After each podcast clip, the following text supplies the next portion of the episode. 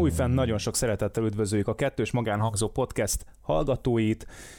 Egy ö, filmes témával jöttünk, illetve dokumentumfilmes témával. Pontosabban a filmek csak apropói lesznek majd a, a fő ö, beszélgetésünknek, illetve a szá, ennek a szálnak, amin végigmegyünk, ami ugye a social media ö, befolyásoló hatása, és a többes szám pedig azért indokolt, mert mint mindig itt van velem beszélgető társam Beck Konstantin. Szia Kostya! Szia Robi, sziasztok kedves hallgatók! Ez a két uh, dokumentumfilm a Netflixen látott napvilágot, az egyik 2019. januárjában, ez a Cambridge Analytica, uh, ugye magyarul ez a címe, angolul pedig The Great Hack, és a másik pedig egy egészen uh, korai film, tehát nemrég született 2020. augusztusában, Social Dilemma, magyarul társadalmi dilemma. Hát mind a kettő dokumentumfilmnek készült, és nagyjából végső soron, hogyha ha eltávolodunk a, a konkrét cselekménytől, akkor a különböző social media felületek, mint a Facebook, a YouTube, Instagram, Twitter és a Google működésének, vagy működését kritizálja a Cambridge Analytica az egészen konkrétan teszi mindezt, tehát egy Trump választási kampányon, illetve egy Brexit választási kampányon keresztül. A Social Dilemma pedig nekem számomra azért volt érdekes, mert ott rengeteg olyan ember szólalt fel, és beszélt a saját etikai problémáiról, aki korábban ezeknél a nagy, sőt gigatröszt cégeknél dolgoztak. De csak egy-két nevet említsek, Tristan Harris, aki a Google-nél, Google-nél volt, former Design Ethics, van, aki a Twitter-től van, Jeff Zeibert, former executive, ként dolgozott, tehát, tehát az megy egész, egészen magas beosztásban. Voltak itt, vannak itt vice presidentek, tehát alelnökök, Instagram korai alapítók, és, és gyakorlatilag minden, minden fontosabb social media felületről megszólaltattak, hát nem kis neveket, úgyhogy azt gondolom, hogy számomra legalábbis a social dilemmának ez volt a muníciója, ebben rejlett az ereje, míg ugye a Great Hackben talán az volt az érdekes, hogy úgy mutatja be a, a social médiát, illetve ezen belül is a, a Facebookot, mint, mint egy olyan befolyásoló és politikailag is befolyásoló erőt, ami választásokat tud eldönteni. És először mielőtt szétszednénk ezt a két tehát nem fogjuk szétszedni, hanem úgy nagyjából egybe fogjuk, ahogy mondtad, egy zsákba tenni őket. Én megkérdezném, hogy neked mi volt a véleményed a két filmről, hogy tetszettek? Nekem mind a két film az friss élmény volt, annyira, hogy a, a Social Dilemmát azt most így a felvétel előtt egy fél órával, 40 perccel fejeztem be. Hát megmondom őszintén, hogy nekem mind a két film csalódás volt. A Great Hack az csak simán szerintem unalmas, a Social Dilemma a Social Dilemma pedig időnként inkább kínos. Ugye e, mind a két filmben őrületes potenciál van, nagyon-nagyon érdekes a téma, amit földolgoznak, tényleg olyan állítások vannak e, benne, amit, hát hogyha valaki nem annyira járat, járatos a tech világban, akkor azért azok letaglózóak tudnak lenni. E, nekem is, de nem állítom egyébként, hogy, hogy nem, nem adtak semmi olyan infót, amit, amivel eddig nem voltam tisztában. Tehát ezért nagyjából a, a Cambridge Analytica-nak a működéséről, a Facebook működéséről lehetett tudni, de mondjuk az ilyen tök, tök jól összerakott tablók voltak ezek, amiből, amiből azért lehet tájékozódni.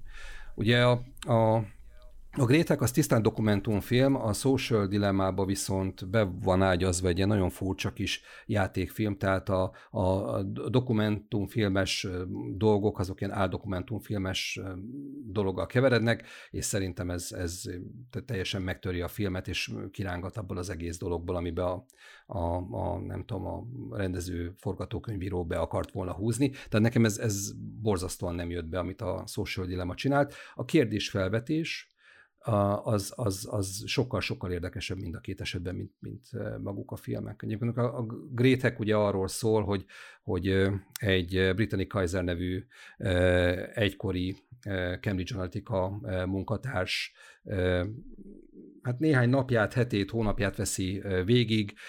Ugye elindul egy, egy A 2000, eljárás. Igen, elindult egy eljárás a, a 2016-os amerikai elnökválasztás esetleges manipulációja kapcsán, és több Cambridge Analytica prominenst szenátusi meghallgatás, vagy szenátus elé citálnak meghallgatásra, köztük ezt a Brittany Kaiser nevű hölgyet is, aki úgy dönt, hogy, hogy kiborítja a bilit, és és az ő birtokában lévő információkat megosztja a közvéleménnyel, és hát tulajdonképpen a, megtöri a hallgatását a, a Cambridge Analytica-nak. A social dilemma az egy picit más, más vonalat követ. Itt ugye, ahogy Robi is mondta, arról van szó, hogy több tech cégnek az egykori benfentesen nyilatkozik a saját cégüknek, a saját platformjuknak a működéséről, a káros hatásairól, a félelmükről, reményeikről, tehát más volt, de igazából bár mind a kettő tök friss élmény, szerintem egy csomó dolgot össze fogok keverni. Nem vagyok biztos benne, hogy egyik vagy másik információt mondjuk a social dilemmába vagy a gréthekben hallottam, éppen ezért nem is érdemes ezt a két filmet nagyon külön taglalni. Szóval nekem dokumentumfilmként ezek nem, nem győztek meg. Uh-huh.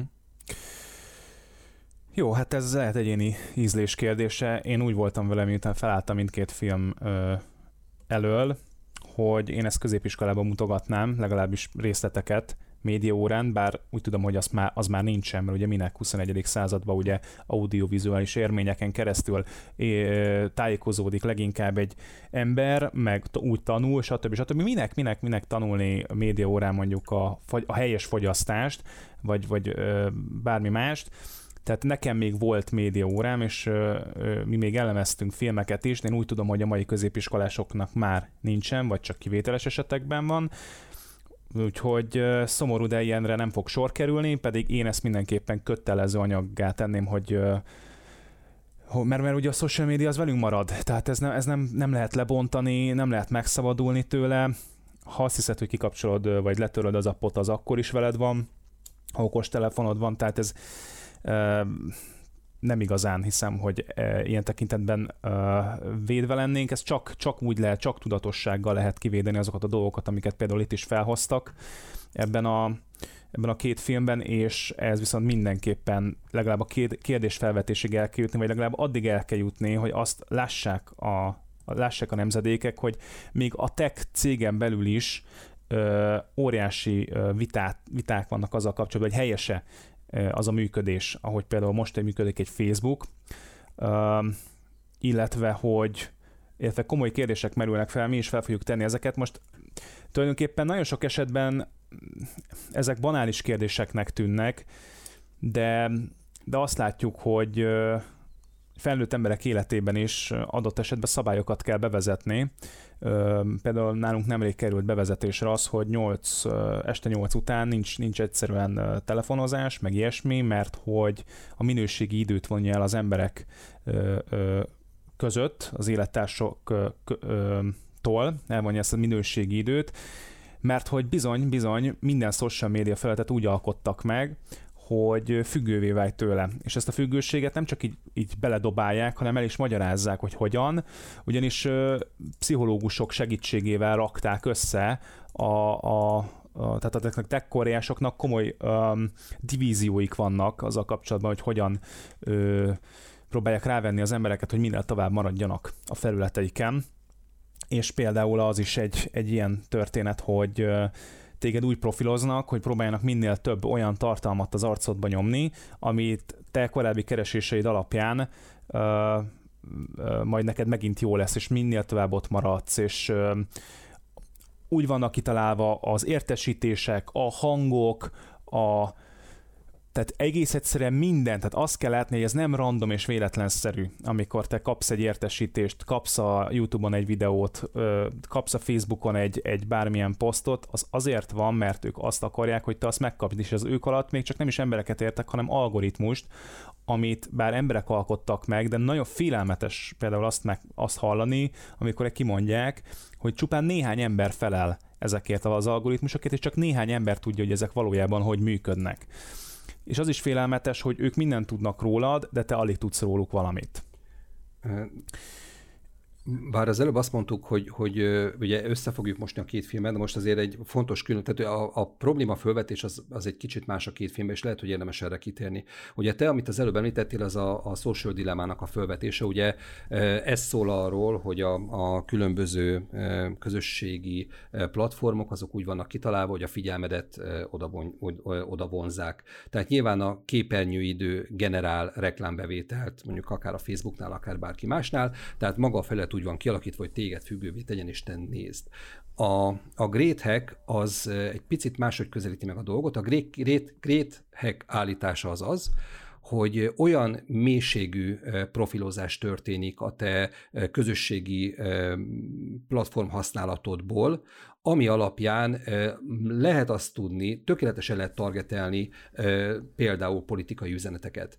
Tehát mondok egy példát, ami hasonló talán el is hangzik a filmben, hogyha a, a Facebook posztjaidból az derül ki, hogy a nem tudom én milyen rokonod, édesapád, édesanyád meghalt, és te miatt nagyon szomorú vagy, akkor egy olyan, olyan Trumpos kampányvideót fogsz kapni, ami arról szól, hogy jaj, a, a mi elődeink milyen nagyszerűen emberek voltak, ők építették fel a hazánkat, és hogy, hogy legyünk rá büszkék, tiszteljük őket, szavaz Trumpra. De ugyanakkor Trumpból van 62 különböző másik kampányvideó is, és annak függvényében, hogy éppen milyen lelkiállapotod van, milyen típusú ember vagy, eh, mit gondolnak rólad, hogy, hogy ki vagy te, annak megfelelően kapod meg a, a leginkább a te személyedre szabott, eh, szabott eh, tartalmat. Ami nekem ezzel kapcsolatban tök érdekes volt, hogy igazából Ugye mind a két esetben a, elsősorban a Facebookra van ez az egész dolog kihegyezve, bár a, a social dilemma az, az talán nem annyira, de a Grétek az egy, egyértelműen Facebook, eh, Facebook film, már csak azért is, mert ugye a Cambridge Analytica... Facebook kritikus Facebook, film, igen, igen. Ugye a Cambridge Analytica az általa felhasznált adatoknak a túlnyomó részét azt a Facebookból,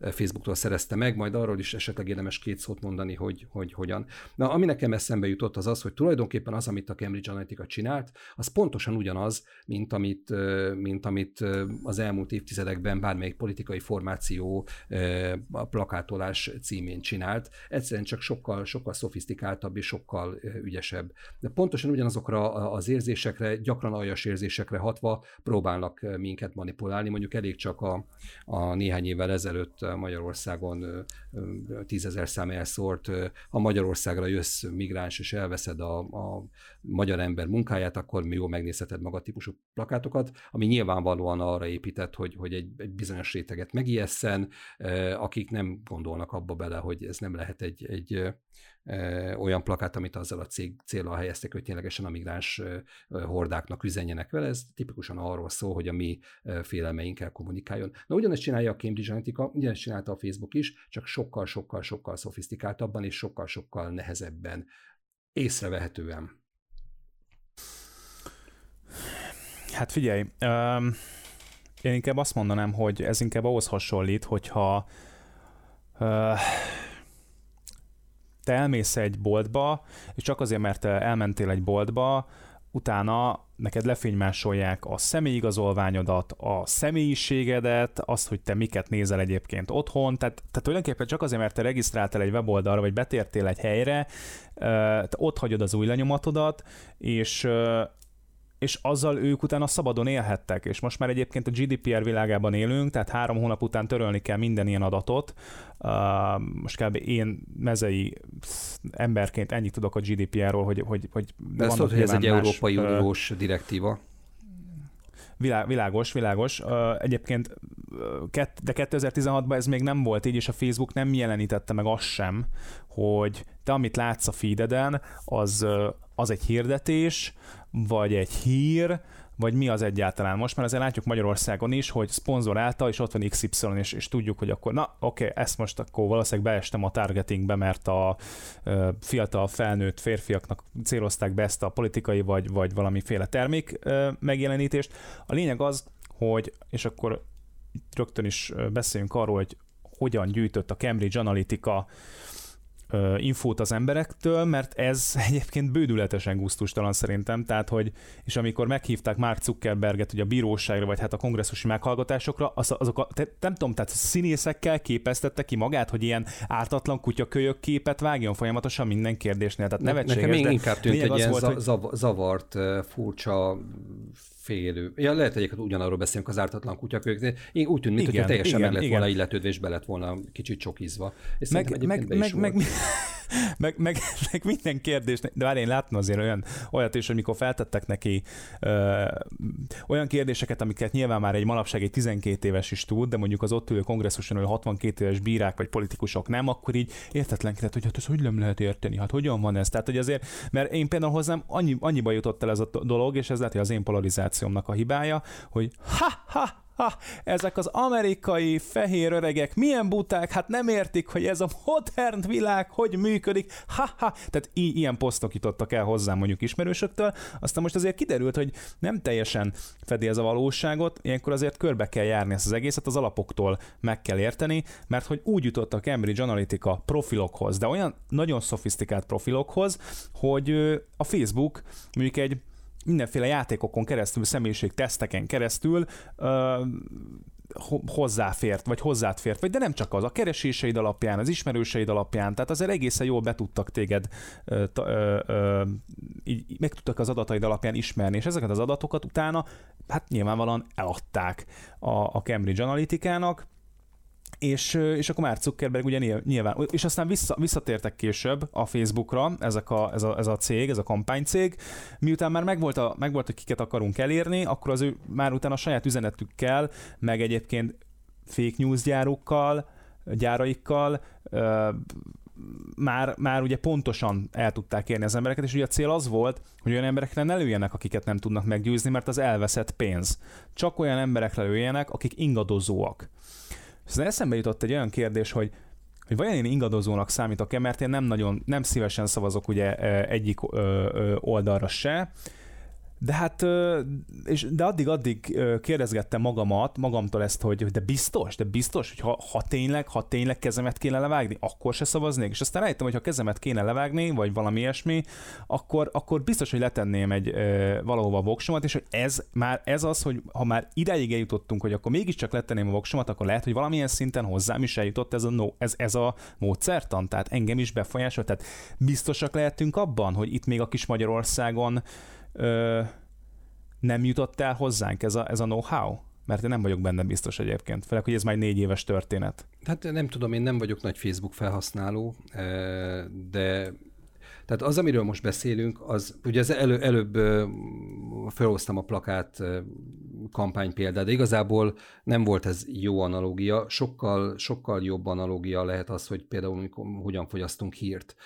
Én inkább balos érzelmű ember vagyok, tehát ennek megfelelően az általam fogyasztott hírportálok azok, mit tudom én, a 444 Telex szokott lenni, ami pontosan tudjuk, hogy egy bizonyos közönségigényt szolgál ki. Az, hogy az, hogy milyen típusú hírek jönnek velem szembe, azt meghatározza az, hogy hol olvasom ezeket a híreket. Azzal, hogy bezárom magam egy balos buborékba, ez, ez magával hozza azt, hogy, hogy kiszolgáltatottá válok, dezinformálhatóvá válok, manipulálhatóvá válok a saját oldalam által. Tehát lehet, hogy igazából a, a sima hírfogyasztás lehet ennek az egész dolognak a, a, egy fokkal jobb analogiája. Tehát, hogy igen, ez egy tökre szofisztikált módszer, de tulajdonképpen az ember tökre önként megteszi ugyanezt pusztán azzal, hogy mindig ugyanazt a portált látogatja hírekért. Ez csak egy fokkal jobb annál, mint hogyha a Facebookot kezeljük úgy, mint hogyha ez lenne az internet, és innen, innen fogyasztanánk híreket, amik igazából nem is hírek, nem újság által, újságírók által összerakott hírek, hanem, hanem mindenféle posztok, amiket emberek fölkapnak, és osztanak, osztanak, osztanak újra meg. Tehát, hogy, hogy, hogy az, hogy, hogy tájékozatlanok vagyunk, az a Facebooktól függetlenül szerintem megállja helyét pusztán azért, mert nem figyelünk oda a másik oldalra, és nem hallgatunk meg olyan, vagy nem olvasunk el olyan híreket, ami nem tetszik nekünk, amiben olyan dologgal szembesülhetnénk, ami nekünk nem, nem szimpatikus. És ez, ez, ez szerintem egy, egy sokkal régebb óta meglévő probléma, mint, mint most ez a Cambridge Analytica-s balhé. Ez egyszerűen csak egy újabb szintre emelte a, a, az embereknek a meggyőző, meggyőzését. Tehát az, hogy gyakorlatilag embermodelleket tudnak csinálni eh, azáltal, hogy különböző eh, teszteket töltetnek ki, eh, ki veled, amiket boldogan megcsinálsz, követik a lájkjaidat, követik a posztjaidat, egy tökéletes profilt lehet rólad alkotni, és tulajdonképpen az emberiség az néhány ilyen modellel leírható, és ez a legijesztőbb ebben, hogy nem kell mindenkit profilozni, akit meg akarunk győzni, modelleket kell alkotni, és utána szegmentálni kell az embereket, és meg kell mondani, hogy akkor te ebbe a modellbe tartozol, te abba, te amabba, és akkor ezt a modellt, ezt így kezeljük, azt amúgy, azt meg, azt meg úgy. Tehát igen, a, az, ennyit az ember egy, egyediségéről. Igen, de nem, hogy nekem ezzel kapcsolatban nem voltak illúzió. Meg, tehát attól, hogy egy modell tök jól le tud írni téged, az még nem jelenti azt, hogy nem vagy egyedi. Legalábbis én szeretném ezt hinni magamról, de aztán lehet, hogy, lehet, hogy súlyosan tévedek. um, még az volt az érdekesebb a, a történetben, hogy ugye egy több komponest uh, különböztettek meg a, a Trump és a Brexit kampánynál, hogy mi, miért lehetett ez sikeres ez az egész. És az egyik az, a, azt tulajdonképpen azért behúzták nyilván az orosz szállat is, az orosz fake news gyárat, hogy, hogy ez ugye nem, nem most kezdődött, meg hogy ez már le volt pró, próbálva a krími hát polgárháború, nem tudom minek lehet ezt a, ezt a krími, konfl- krími konfliktust mondjuk nevezni, de a lényeg az, hogy ott már ez le volt próbálva, egész egyszerűen olyan töménytelen mennyiségű hírt árasztanak a ö, orosz fake news gyárak az emberek nyakába, és általában ideiglenesen és megtévesztően jó ö, nem tudom, weboldalakkal, Boston News, meg ilyenek, tehát hogy azért voltak ilyen oldalak, és én azt gondolom, hogy uh, van egy olyan érzésem, hogy azért mondjuk 30 alatt, vagy inkább 40 alatt, még 2016-ban se nagyon dől, dőlhettek be ennek. Viszont látom mondjuk azt, hogy vannak mondjuk 40 fölött kevésbé tudatos Facebook fogyasztók,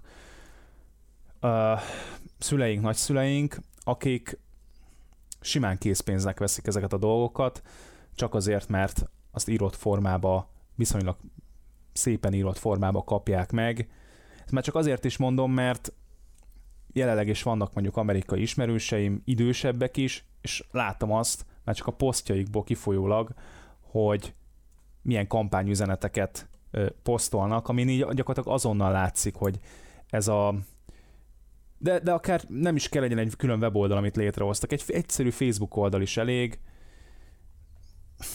és így tovább osztják, hogy nem tudom, a, a Biden pedofil, és így oké, okay. és aztán így beírom, hogy Biden pedofil, és ilyen összevágott videók vannak, ahol a, ahol a, a 70 éves ember még ezt a régi kampánystratégiát folytatja, hogy ő gyerekeket puszilgat. Tehát ez, e, és akkor emiatt ő pedofil.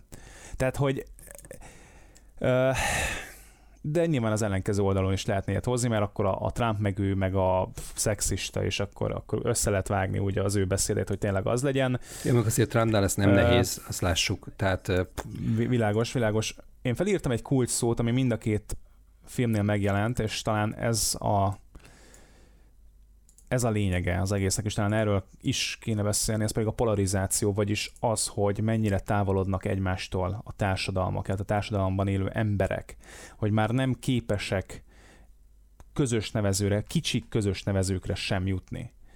Mert senki egy jottányit nem hajlandó az igazságából feladni. És hogy gyakorlatilag nekem az jutott eszembe, hogyha bevonulna mondjuk Oroszország Amerikába, hadseregével az emberek akkor is azzal lennének elfoglalva, hogy a szomszéd fűje, meg hogy a, a másik egy Trump szavazó is emiatt egy gonosz ember, vagy ő meg egy Biden szavazó, ezért ő még gonoszabb ember. És bevonulna az orosz hadsereg, és el tudna foglalni egy, or- egy országot, aminek már nincs immunrendszere, mert már abban se tudnak megegyezni az emberek, hogy valójában ö, ö, lapos a föld, vagy nem, vagy abban, hogy van-e klíma, válság, vagy nincs, vagy hogy tehát nem, nem, nincsenek már közös, vagy nagyon kevés közös nevező van, egyre kevesebb lesz is az emberek. Tényleg azt látom, hogy Amerika azért egy polgárháború felé sodródik, főleg most a koronavírus okozta gazdasági hanyatlás miatt rengeteg ember lett munkanélküli, nyilván ők sem elégedettek Trumpnak a politikájával, amúgy se voltak, vagy bármit csináltott volna Trump, az se lett volna jó, tehát ez is biztos, hogy benne van. Tehát én azt, ja, és ugye nagyon fontos azért még ettől függetlenül az amerikai kontinens, észak-amerikai kontinens még mindig egy irányadó, főleg ugye Európa számára, tehát én nagyon félek attól, hogy az, ami ott történik, az néhány év késéssel, de az ide is be fog gyűrűzni. Most a polarizációra gondolsz, akkor nyilván nem, nem kell itt két évet várni. A magyar társadalom is pontosan ugyanannyira polarizált, mint mondjuk a, az Egyesült Államok beli. Ugyanakkor szerintem ez itt tök független a, a Facebook ténykedésétől. Tehát nem is tudom, hogy ezt minek a számlájára lehet írni, lehet, hogy van valamiféle korszellem, ami ezt hozza magával nagyon-nagyon-nagyon olcsó dolog ezt, ezt egyébként ilyen simán rávarni a, a különböző közösségi platformokra, vagy akár a Cambridge Analytica-ra, vagy akármire. Tehát ugye egyébként az, az is kérdéses, hogy itt ugye tesznek mindenféle megállapításokat, de elhangzik az, hogy gyakorlatilag a Cambridge Analytica-nak köszönheti Trump a, a 2016-os győzelmét, de, de ugyanakkor meg meg azt lehet látni, hogy olyan választási rendszer van az Egyesült Államokban, ahol, ahol kevesebb szavazattal be lehet húzni egy elnökválasztást, mint hogy ez 2016-ban történt. Ugye Hillary Clinton nagyobb számú szavazatot kapott a választásokon, mint, mint Donald Trump, legalábbis amennyire én tudom. Ugye az is elhangzik a filmben, a Great Hackben, hogy kb. 70 ezer ember az, aki eldönt adott esetben egy választást, aminek 70 ezer embert kell a jó irányba eh, vinni. Az Egyesült Államok 328 millió eh, embert számolnak a populációja, tehát ez a 70 ezer ember, ez, ez nem tudom, statisztikai hiba határ. Nehezen tudom elképzelni, hogy ezek az állítások így, ahogy vannak, ezek úgy megállják a helyüket. Illetve nekem van még egy olyan észrevételem is, hogy én még emlékszem a 16-os választások körüli botrányokra, és, és ott volt egy nagyon-nagyon komoly törés demokrata oldalon, amikor ugye talán egy Wikileaks szivárogtatás volt arról, hogy, hogy a, a Bernie Sanders, aki Hillary Clintonnak volt a, a demokrata vetétársa, azt a, a pártvezetés azt elég e, csúnyán elkaszálta így az előfutamon. Nem tudom ebből se, hogy mi igaz, de az biztos, hogy ebből hír volt, botrány volt, az Egyesült Államokat is megmozgatta, és én nem tartom egyébként kizártnak, hogy egy ilyen aktus Hillary Clintontól akár a demokrata szavazókat is el tudta, el tudta vinni. És ugye azt is látni kell, hogy, hogy az, hogy ez megtörténhetett a demokrata pártban, és ez semmiféle következménnyel nem, nem járt, ez hozhatta magával azt a dolgot, hogy tulajdonképpen akár, akár egy Donald Trumpot is meg lehet választani elnöknek, semminek nincsen semmilyen következménye, semmilyen tetnek, semmilyen kimondott szónak, gondolatnak nincs következménye, és hát ez, ez Donald Trumpnak a világa. Tehát tök jók, tök jók a, a filmnek a felvetése, és biztos vagyok benne hogy, hogy itt azért van, van, van, van nagyon komoly igazság ezekben az állításokban, amiket megfogalmaznak. Abban nem vagyok biztos egyébként, hogy a Cambridge Analytica nélkül Donald Trump ne húzta volna be ezeket a választásokat. Mondanak egy olyan számot, hogy ki hol mennyit uh, hirdetett, és elmondták, hogy Hillary Clintonnak valami 60 valahány ezer uh, hirdetése volt, míg a Trumpnak itt milliók felett, milliós, uh, és itt darabszámra vonatkozik ez. Abban biztosak lehetünk, hogy itt, itt két azért koros, már akkor is korosodó személyről beszélünk, tehát nyilvánvaló az, hogy őket, tehát hogy fogalmazották, a kampánycsapataik döntötték azt el, hogy kinek milyen lesz az arculata, és hol lesz ez az arculat, és az, hogy Donald Trumpot Twitterre, Facebookra vitték, ez hát itt azt lehet mondani, hogy, hogy itt a kampányfőnökök voltak valószínűleg a, a a hát jó vagy rossz értelembe vett géniuszok. Üm, itt az az igazság, hogy a, itt be is bizonyosodott egy részről, hiszem 2016 egy fordulópont volt, hogy a hagyományos uh, médiákon keresztüli hirdetés, tehát a plakát, az utcai plakátok, a tévés beszélgetések, nyilván meghívott PR beszélgetések, amiket már ugye ezért ismerünk, és a többi, és a többi, ez nem annyira hatékony már, mint az internet, és azért nem olyan hatékony, mert maguk, maga az okos eszközöd, és ezek az applikációk azok, amik megkövetelik a te figyelmedet, és el is hangzik ez a social dilemmában, de én azt gondolom, hogy most mindegy, hogy melyik filmben, hogy az, ami egy eszköz, az addig parlagon hever, amíg te őt nem használod valamire.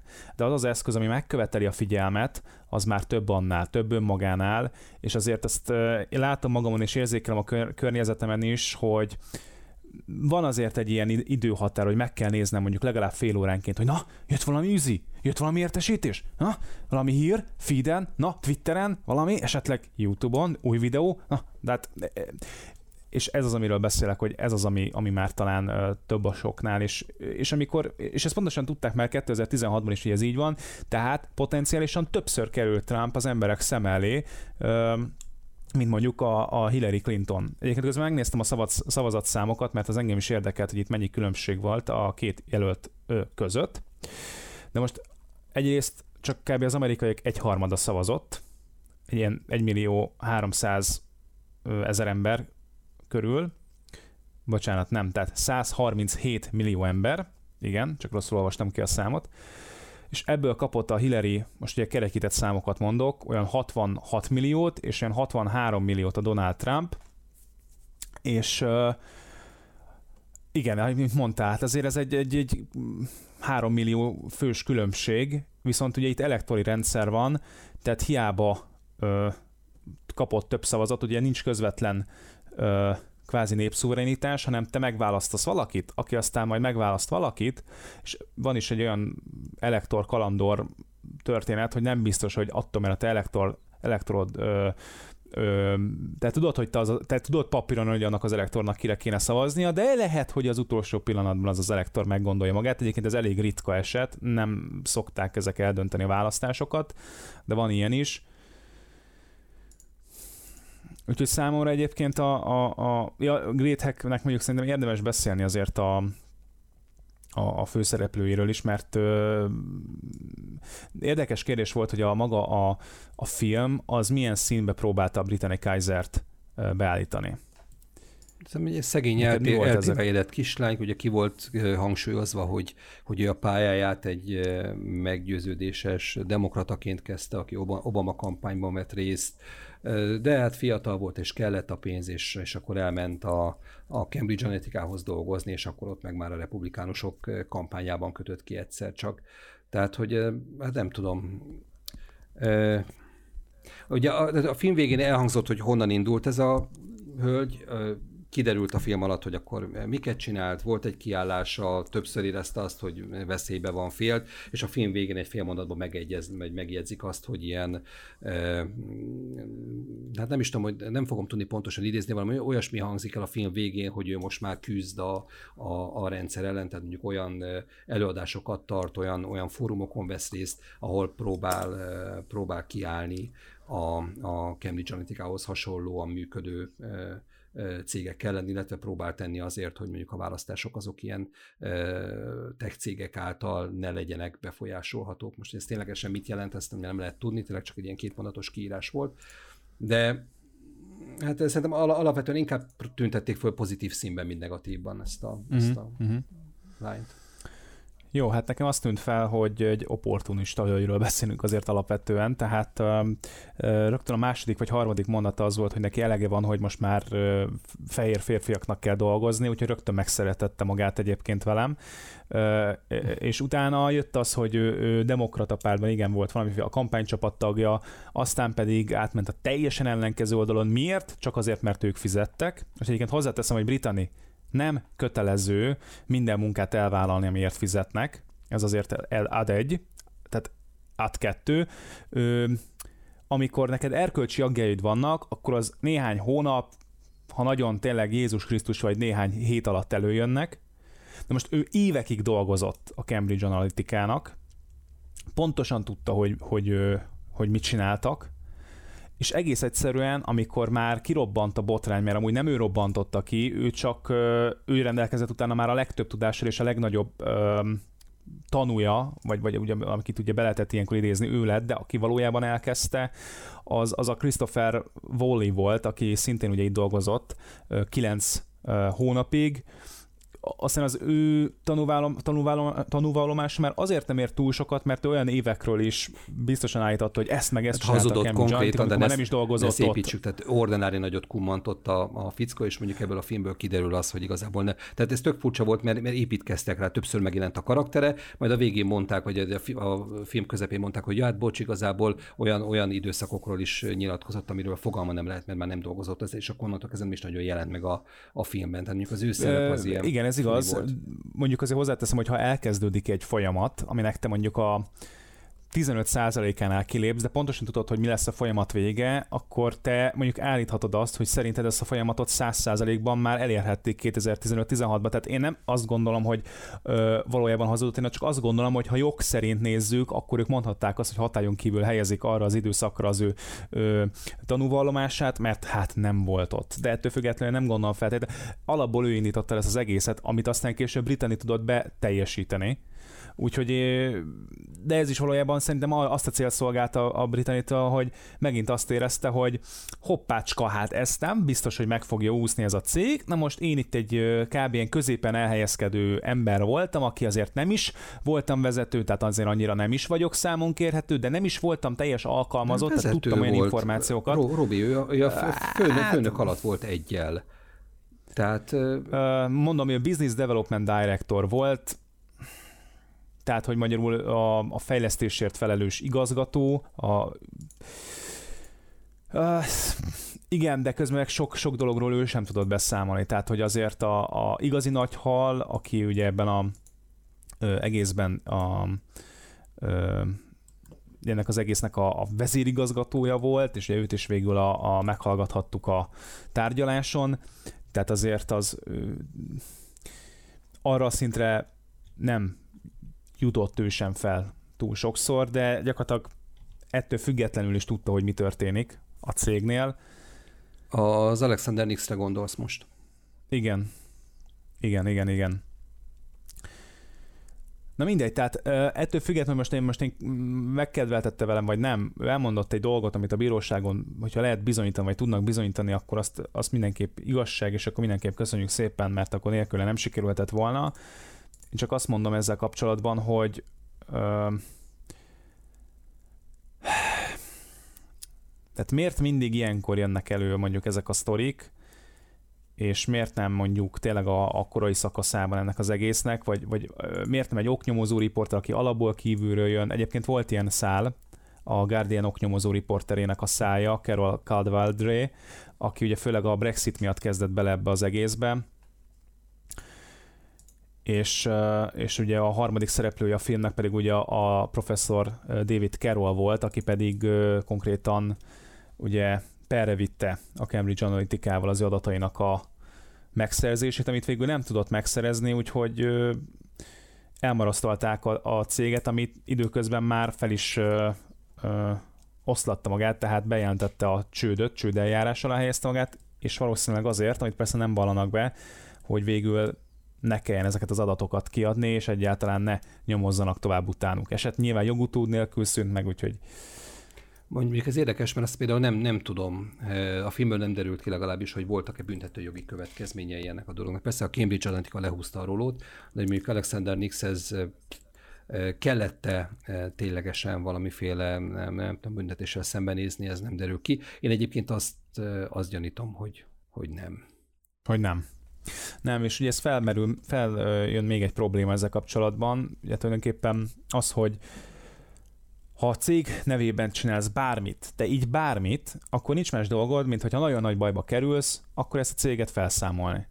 És kész. És lehetőleg olyan céges formátumot hoz létre, ami korlátolt felelősséggel bír, és akkor köszönjük szépen jó, de ez most nem valami novum, amit mondtál, azt azért te is érzed. Nem, hogy... nem, nem, nem, abszolút nem, csak hogy csak, csak akárhányszor szembesülünk ezzel, vagy kimondjuk, akkor kicsit ilyen kafkai világot vizionálok a szemem előtt, pedig ez a valóság mindenkit, téged is, engem is egy rosszul befizetett csekkért, egy, egy vagy egy, inkább úgy fogalmaznék, hogy ha, ha delay tehát későn fizetett be a, a csekket, vagy nem fizetett be a parkolási büntetést, mert éppen lefújta a szél a, a, a szélvédődről, és aztán megkapott hónapok múlva a tízszeresét, vagy nem, tehát átlagos embert azt úgy el lehet kapni, és úgy lehet büntetni, ahogy csak akar, mármint hogy a rendszer, de van egy cég, ami gyakorlatilag annyit kell csinálni, hogy megsz- e- előtte persze kiveszel minden pénzt belőle, ami előtte volt, nyilván egy ilyen Cambridge Analytica szintű cégbe aztán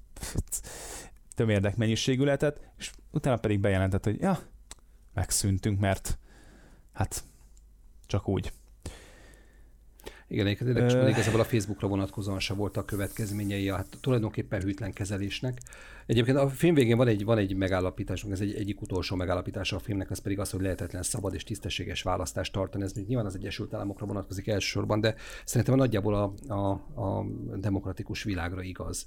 Tehát én nem gondolom azt, hogy a Facebook nélkül, a Cambridge Analytica nélkül lehet szabad és tisztességes választást tartani, pusztán azért, mert a felületek ahol meg tudnak jelenni a, a, a vélemények, azok nem, nem egyenlőek. És, és furcsa, hogy ez a dolog ez most szúr szemet az embereknek, hogy a Facebook meg a, meg a Cambridge Analytica belefingott a, a nullás tízbe, de ez eddig is így volt, és, és ez pontosan ugyanannyira felháborító ez a fajta működés, mint mondjuk az, hogy valaki a világ minden pénzéből tele tudja fosni óriás plakáttal az országot, és, és, és ezzel szavazatot szerezni. Tehát, hogy, hogy mondom, nincs, tehát ugyanolyan aljas módja ez is a, a választói tömegek meggyőzésének, mint a, mint a, mint a plakátolás, a, a tévés hirdetés, a, a kétszavas szlogenek, egészen addig, amíg az emberek nem az alapján mennek, vagy nem az alapján hozzák meg a döntésüket, hogy nem, nem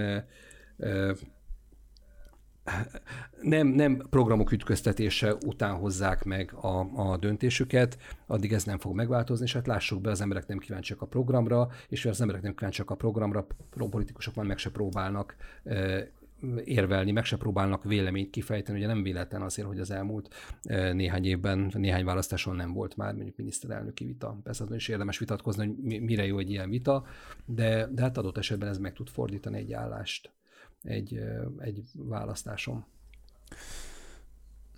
A, mi... Én azért azt gondolom, hogy azért, bocsánat, csak még akkor egy fél mondat ide, hogy azért azt gondolom, hogy még mindig másabb, mert a plakát az csak esetben legtöbb esetben, és hogyha nem, akkor, akkor vannak erre elmarasztaló, ugyanúgy vannak tévé, tévéknél is hirdetésekre elmarasztaló döntések a médiahatóság részéről, hogyha nem tüntetik fel, hogy ez hirdetés, tudod, előre, oké, okay, ez egy politikai hirdetés lesz, jó.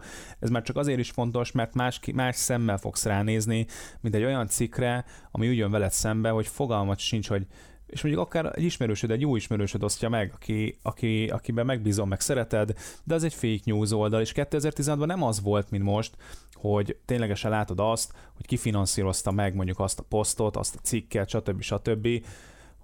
Itt én azt gondolom, hogy a legfontosabb az az, és ez főleg akkora igaz, mostanra már ez annyira nem, hogy emberek úgy kaptak politikai hirdetéseket, hogy ők arról nem tudtak, és szerintem ez, ez, ez kifejezetten etikátlan, és ezzel úgy tűnik, hogy, úgy tűnik, hogy senkit nem fognak felelősségre vonni, és már pedig ez két világméretű kampány is ez szerint zajlott, ugye az egyik a Trump kampány, a másik pedig a Brexit kampány, bár utóbbit azért azzal a Brexit mellett állók azzal tudják egészen komolyan védeni, hogy történt utána egy második körös népszavazás is, amit ugyanúgy bebuktak a maradás pártiak, és ugyanúgy Brexit 2.0 lett belőle, még akkor is, csak egyszerűs többséggel. Ez van.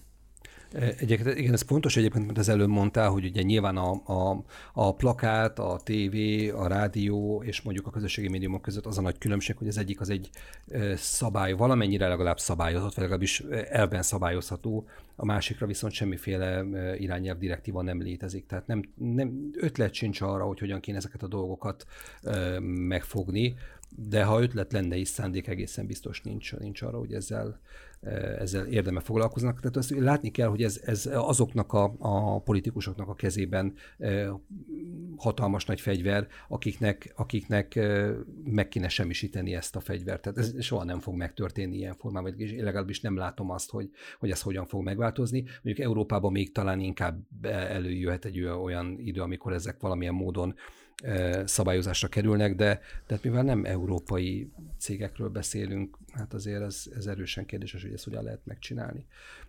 Ugye ami a, a Cambridge Analytica-nak a célja volt, és ez is elhangzik a filmben, hogy a viselkedést akarták megváltoztatni, és hát igazából magát az eljárást azt úgy határozták meg, hogy pszichográfia.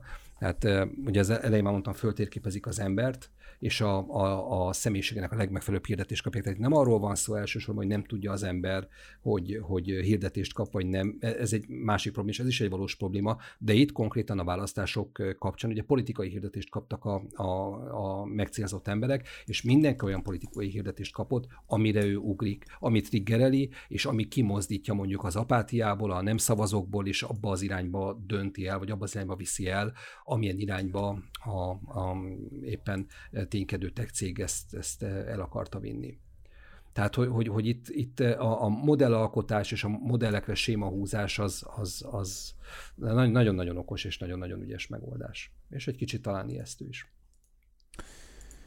A másik téma, ami a social dilemmában felmerült, az egy kis kapitalizmus kritika, ami a végén előjött. Ugyanis nagyon úgy tűnik, hogy mindent a profit érdekeinek vetnek alá, már pedig maga az, az a fajta ö, algoritmus is, ami azért felel, hogy te minél többet tölts a felületeken, ö, és ennek a fényében íródott. Tehát akkor tudnak minél több hirdetéssel megbombázni, hogyha minél többet látod a felületet, ez, ez teljesen egyértelmű. Ö, és nagyon jó, hogy mondtad, hogy tudják, hogy mivel tudnak téged triggerelni, hát ezek az oldalak tudják leginkább, mert mindent mérnek. És egyébként az jutott eszembe, hogy én úgy képzeltem régen, miatt láttam volna ezt a filmet, hogy róla van egy csomó adat, hogy én mit szeretek, mit nem szeretek, mire kerestem rá, mire nem kerestem rá, és ez egy nagy TXT, ami az, hogyha hozzájutnak a kínaiak, akkor és akkor mi van? Hát akkor, és akkor mi van? A, Tehát, azt hogy... a fülest fogják neked fölajánlani, amire tényleg uh, szükséged van, és még meg is köszönheted, hogy hú, gyerekek, ez most tök jó, nem kellett túrnom a, a netet, mert ti megmondtátok, hogy mi az, ami kell nekem. Pontosan, és én azt gondolom, hogy sok ember még ezt um, talán ö, ö, áldásnak is ö, tekinti. Egyre inkább renyhül az ember, egyre renyhébbek lesznek ö, mentálisan ö, és szellemileg is, és már egyre kevésbé próbálnak meg egyrészt ugye politikai vonalon ellenkező, az ő véleményükkel ellenkező dolgokat keresni, de akkor abból a terméklistákon végigmenni. Szerintem egyébként a legfontosabb dolog, hogy azért a, én még azokat az oldalakat szeretem, ahol tudok véleményeket olvasni, és látom, hogy azokat nem robotok írták, azokat a véleményeket. Így azért valamiféle tudásom lesz ahhoz a termékhez, de nagyon sok esetben, és, főleg, és azért tudjuk, mert a marketing elnevezte ezeket az embereket, hogy vannak ilyen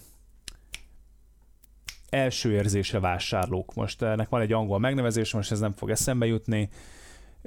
Az és szerintem rájuk nagyon gondolsz. Impulzus, így, így, így, így van az impulzus vásárlókra, és és ennek ugye az jutott eszembe, hogy a végén a, a social dilemmában itt volt a kapitalizmus kritika, mert hát kimondták azt, hogy nem azért történik. A, nem azért jöttek létre végső soron ezek a vagy, vagy, vagy hogyha azért is jöttek létre, valahol középúton nagyon eltévejettek, hogy ténylegesen az embereket közelebb hozzák egymáshoz, hanem azért, hogy minél nagyobb profitra tegyenek szert. Hogy lehet profitra szert tenni? A, például a hirdetések még mindig a cégeknél van, hogy a hirdetési pénzeknek a, tehát a hirdetési pénzek a legnagyobbak, és ezért cserébe a te tudatodat ö, ö, ki fogják árusítani, mert van egy nagyon jó mondás szerintem, nem tudom, melyik filmben volt, hogy ami ingyen van, ott valószínűleg te vagy az áru.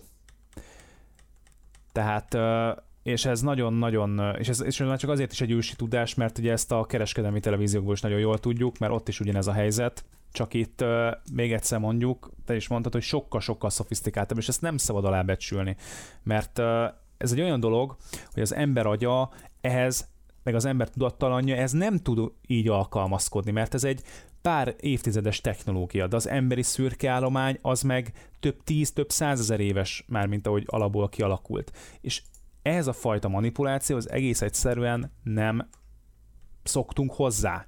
Nem tudjuk kizárni senki se, te se, még akkor is, hogyha azt mondjuk, hogy mi vagyunk a legtudatosabb vásárlók. Nem lehet kizárni, és, és még egyszer a kapitalizmus kritika végén ugye megjelenik, és persze nyilván úgy kell zárni a, a, az egészet, hogy tulajdonképpen ez is csak egy kés, amit lehet, mármint a Facebook is, meg minden csak egy kés, amit lehet kenyérszeletelésre használni, és az milyen jó, meg lehet nagyon gonosz dolgokra is használni. Hát köszönjük. Volt a, a Social Dilemmában néhány tök, tök érdekes dolog, amire úgy fölhívták az én figyelmet, ami, ami én soha nem gondoltam bele, de, de tök jól alátámaszt egyébként azt, amit a film állít. Ugye hát biztos mindenki szembes, vagy találkozott már amikor kap egy e-mailt arról, hogy mit tudom, XY megjelölte őt egy fotón, és soha nincs az e-mailbe becsatolva a fénykép. Mindig az van, kattints ide, vagy a böngésződbe, vagy a Facebook abban, nézd meg a bejegyzést. Miről szól az egész? Arról szól az egész, hogy visszahúzzon téged a, a, a platformodra. Igen. Vagy hasonló példa, ez is ugye ebben a social dilemmában hangzott el, amikor csetelünk valakivel, mondjuk megy, megy a Messenger a csetelés, akkor te látod, hogy a másik éppen ír azért látod, hogy ne tedd félre a telefont, hogy várd meg, hogy mit fog írni, hogy, hogy egy folyamatos kommunikáció alakuljon ki köztetek, hogy ott maradjatok mind a ketten az adott platformon, ami egy tök okos gondolat, és egyébként egyszerre, egyszerre egy kicsit ijesztő is.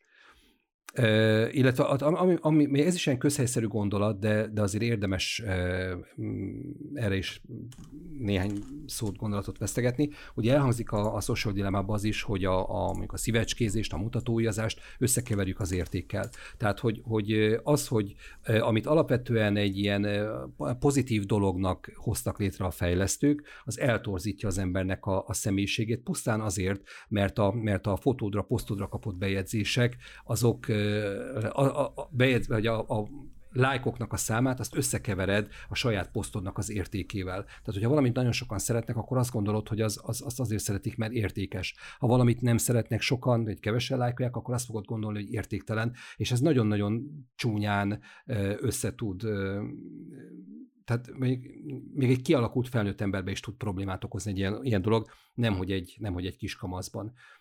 Egyébként tök furcsa volt, és amire, amire nagyon haragszom a Social Dilemma, ugye az elején mondtam, hogy van az a hülye játékfilmes betét benne, ami nagyon szélsőséges dolgokat mutat meg. Van egy család, ahol a kislánya annyira rá van kattanva a telefonjára, hogy amikor egy órára elveszik, akkor tör zúz.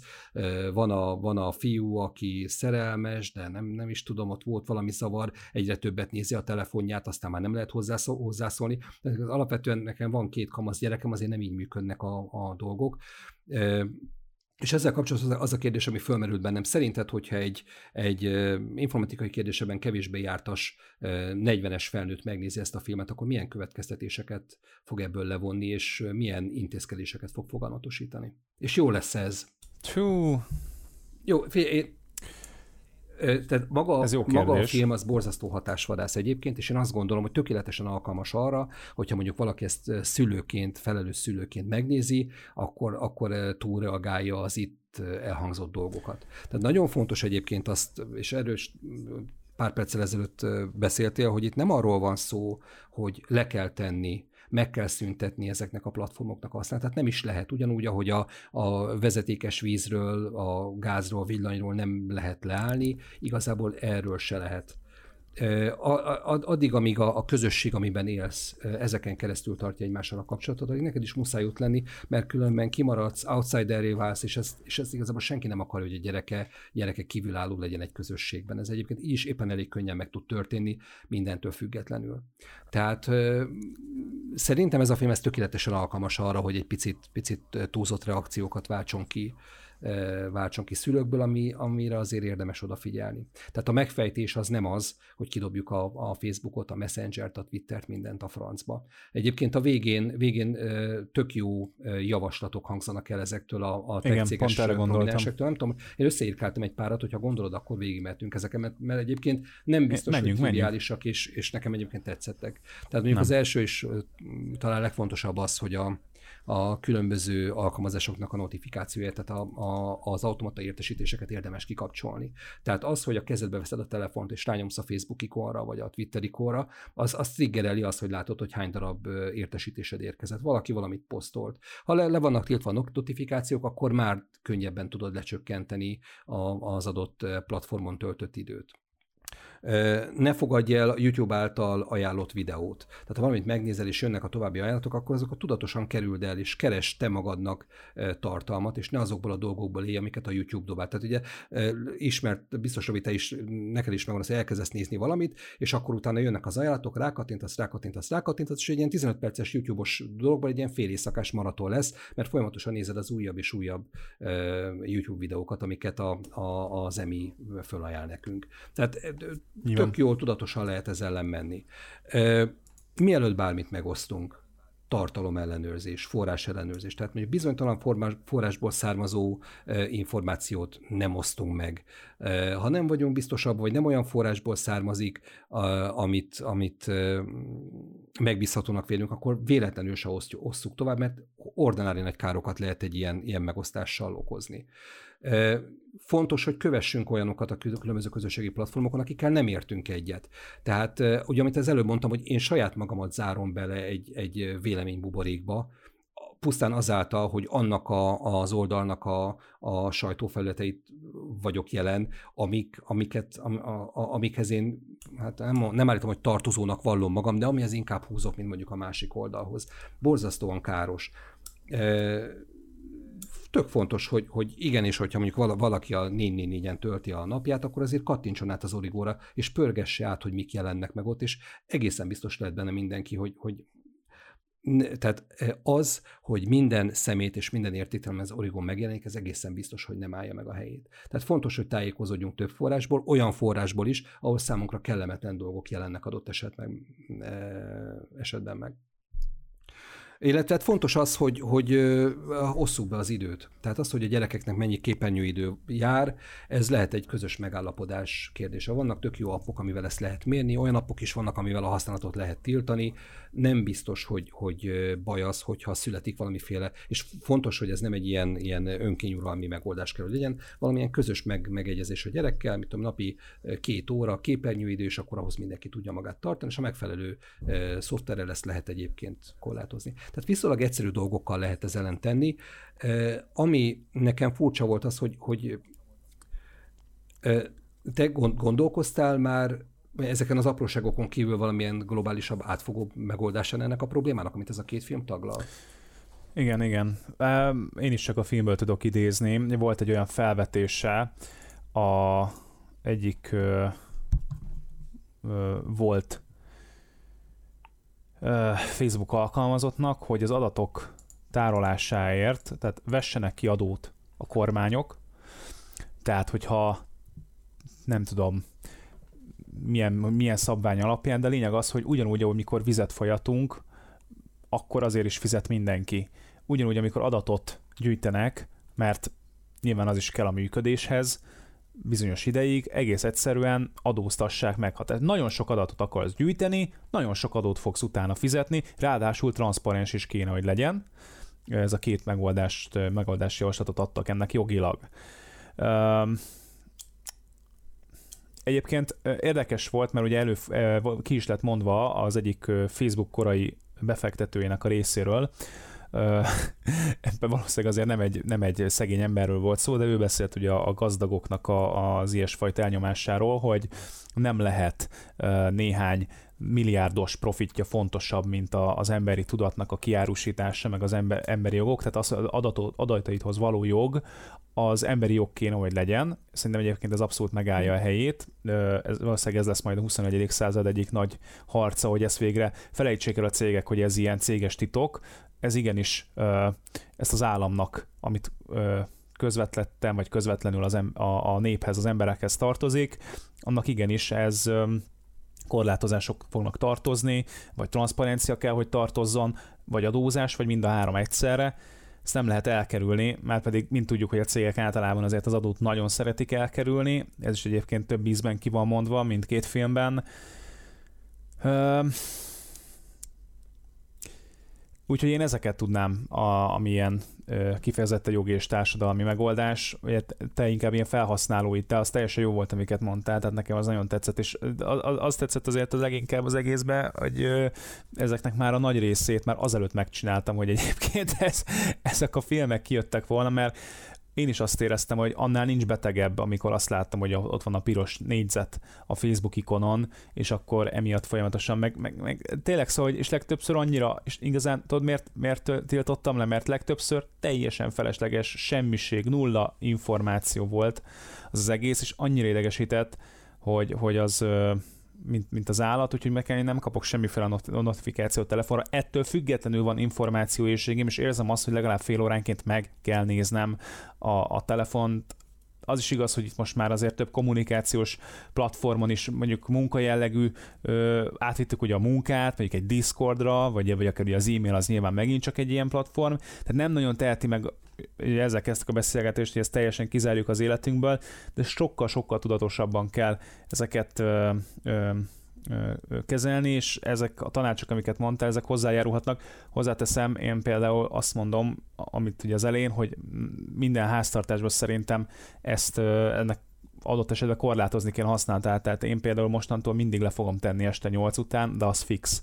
Tehát kikapcsolom, nem eldugom egy dobozba, nem izé, tehát semmi, mert, mert hogy uralkodik rajtad. Ez egy nagyon nagy mondás volt, hogy az eszközök azok várják, parlagon hevernek és várják, hogy használd őket, az, ami meg megköveteli, hogy használd, az már több, mint egy eszköz, aznak már lelke van, és nem biztos, hogy ez egy fényes lélek, lehet, hogy ez egy sötét lélek, úgyhogy...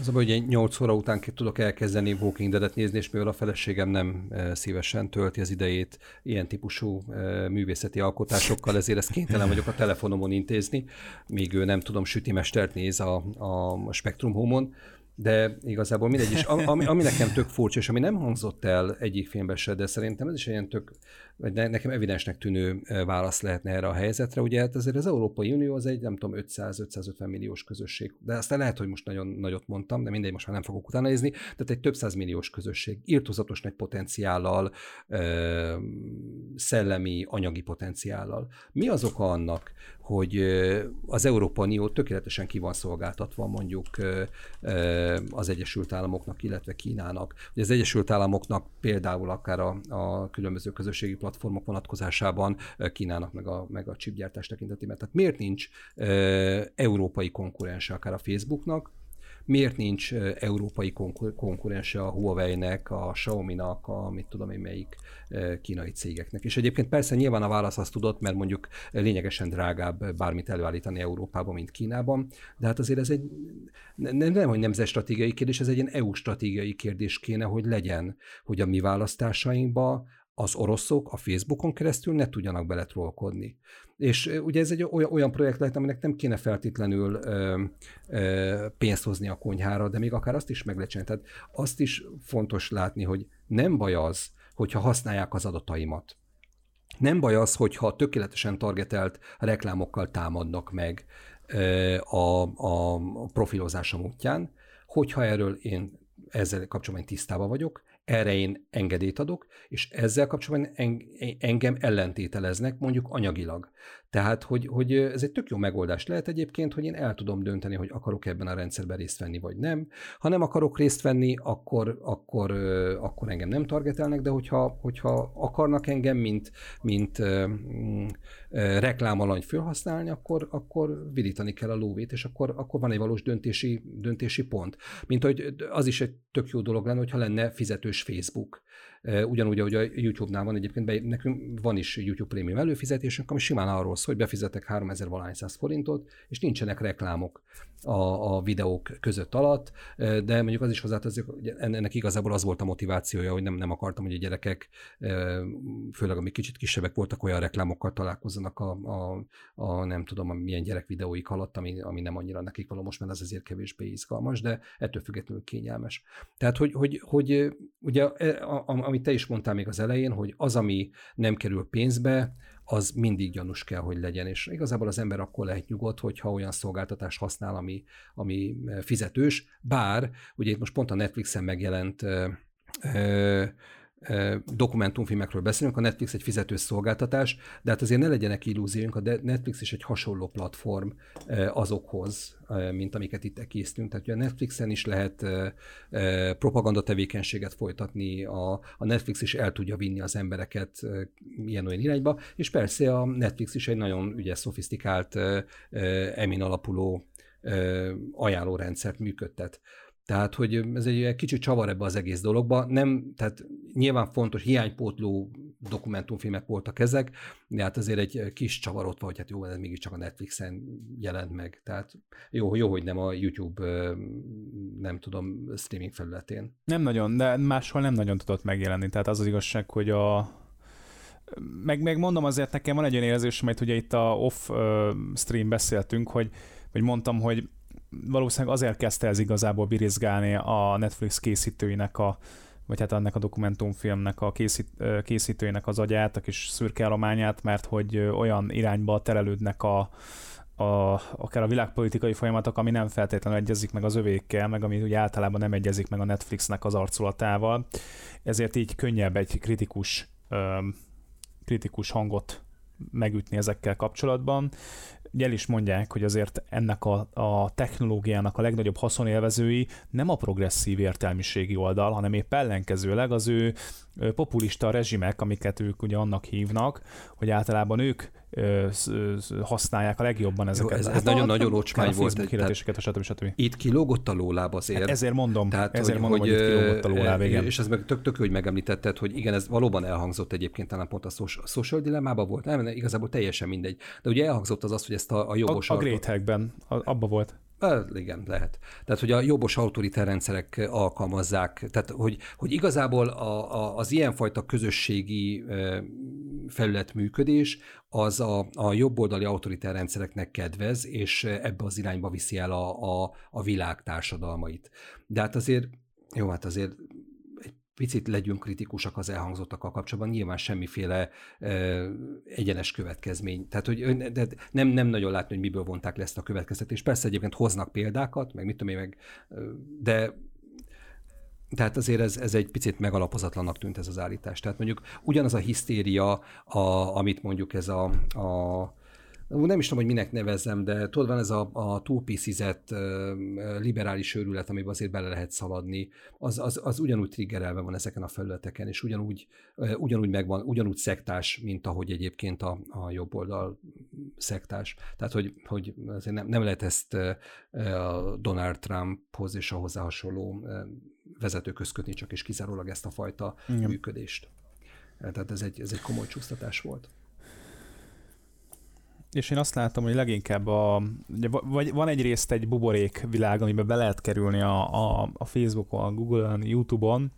Másrésztről, hogyha akad metszet, uh, akkor tehát ma például egy olyan cikket láttam, hogy uh, megjelent egy fekete, túlsúlyos nő, aki, akinek a hírére nem tudom, a, a, az Instagramon módosulni fognak a nem tudom milyen szavai. Tehát a lényeg, nem is ez volt a lényeg, hanem azt láttam, hogy rögtön egy ismerősöm ugye bekommentelt ez alá, és én el sem olvastam a cikket, csak a kommenteket próbáltam meg, láttam, hogy le volt írva, hogy az ismerősöm, aki egy személyjegyző, azt mondta, hogy az az egy nagyon-nagyon káros dolog, hogyha egy ilyen egészségtelen testet de, hát természet, vagy nem is tudom, természetesen, tehát lehet minden test, ami, ami gyakorlatilag ö, ö, úgy, ha úgy nézzük, Isten teremtett, hogy a természet teremtett, akkor az természetes, de azért van, azért vala, valahogy azért ezt csak el lehet mondani, hogy ö, tovább fogok élni, hogyha ö,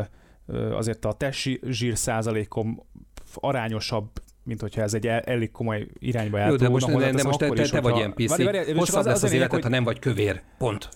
Igen, na, nagyon jó, köszönöm szépen. És akkor ezt a személyedző ismerősöm emellett érvelt, de ő tényleg tök, tök normálisan leírt ezeket a dolgokat, még azt is beírta, be, be hogy me, mekkora kockázata van annak, hogy valaki 30 éves korában túlsúlyos, 40 éves korában túlsúlyos, tehát hogy mondjuk milyen esélye lesz egy cukros, vagy egy év, szív- és érrendszeri beteg, stb. stb.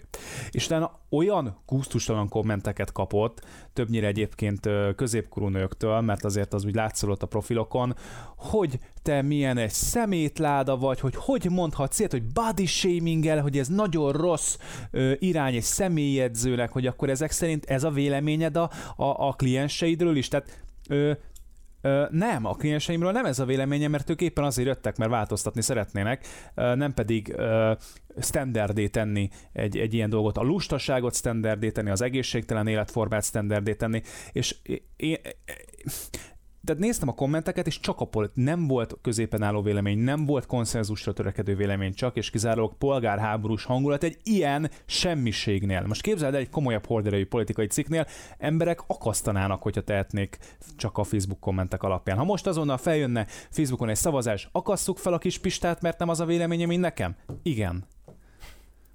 Hát igen, bár mondjuk kultúrember nem olvas kommentet. Nekem ez, a, ez, a, ez, a, ez az állításom. Jó, ez, de Konstantin az elefánt csontoronyból. igen. igen, híveim kinyilatkoztattam, úgyhogy minden, mindenki mehet a dolgára. Tehát nyilván a, a kommentelőknek egy jelentős része simán troll, Nyilván, hogyha ha valaki magas, akkor arra ki kell tudnunk mondani azt, hogy magas, ha alacsony, alacsony, ha szép, szép, ha csúnya, csúnya. Nem tudom, én, én igazából, igazából ebben, ebben hiszek, de aztán, aztán lehet, hogy tévedek. És lehet, hogy azért van egyébként, mert átlagos testalkatú és szép vagyok, tehát mint ilyen, ilyen ember, én, én könnyen mondom azt, hogy és egyetlen hibád is, hibátlanság, vagy hogy is van ez? Igen.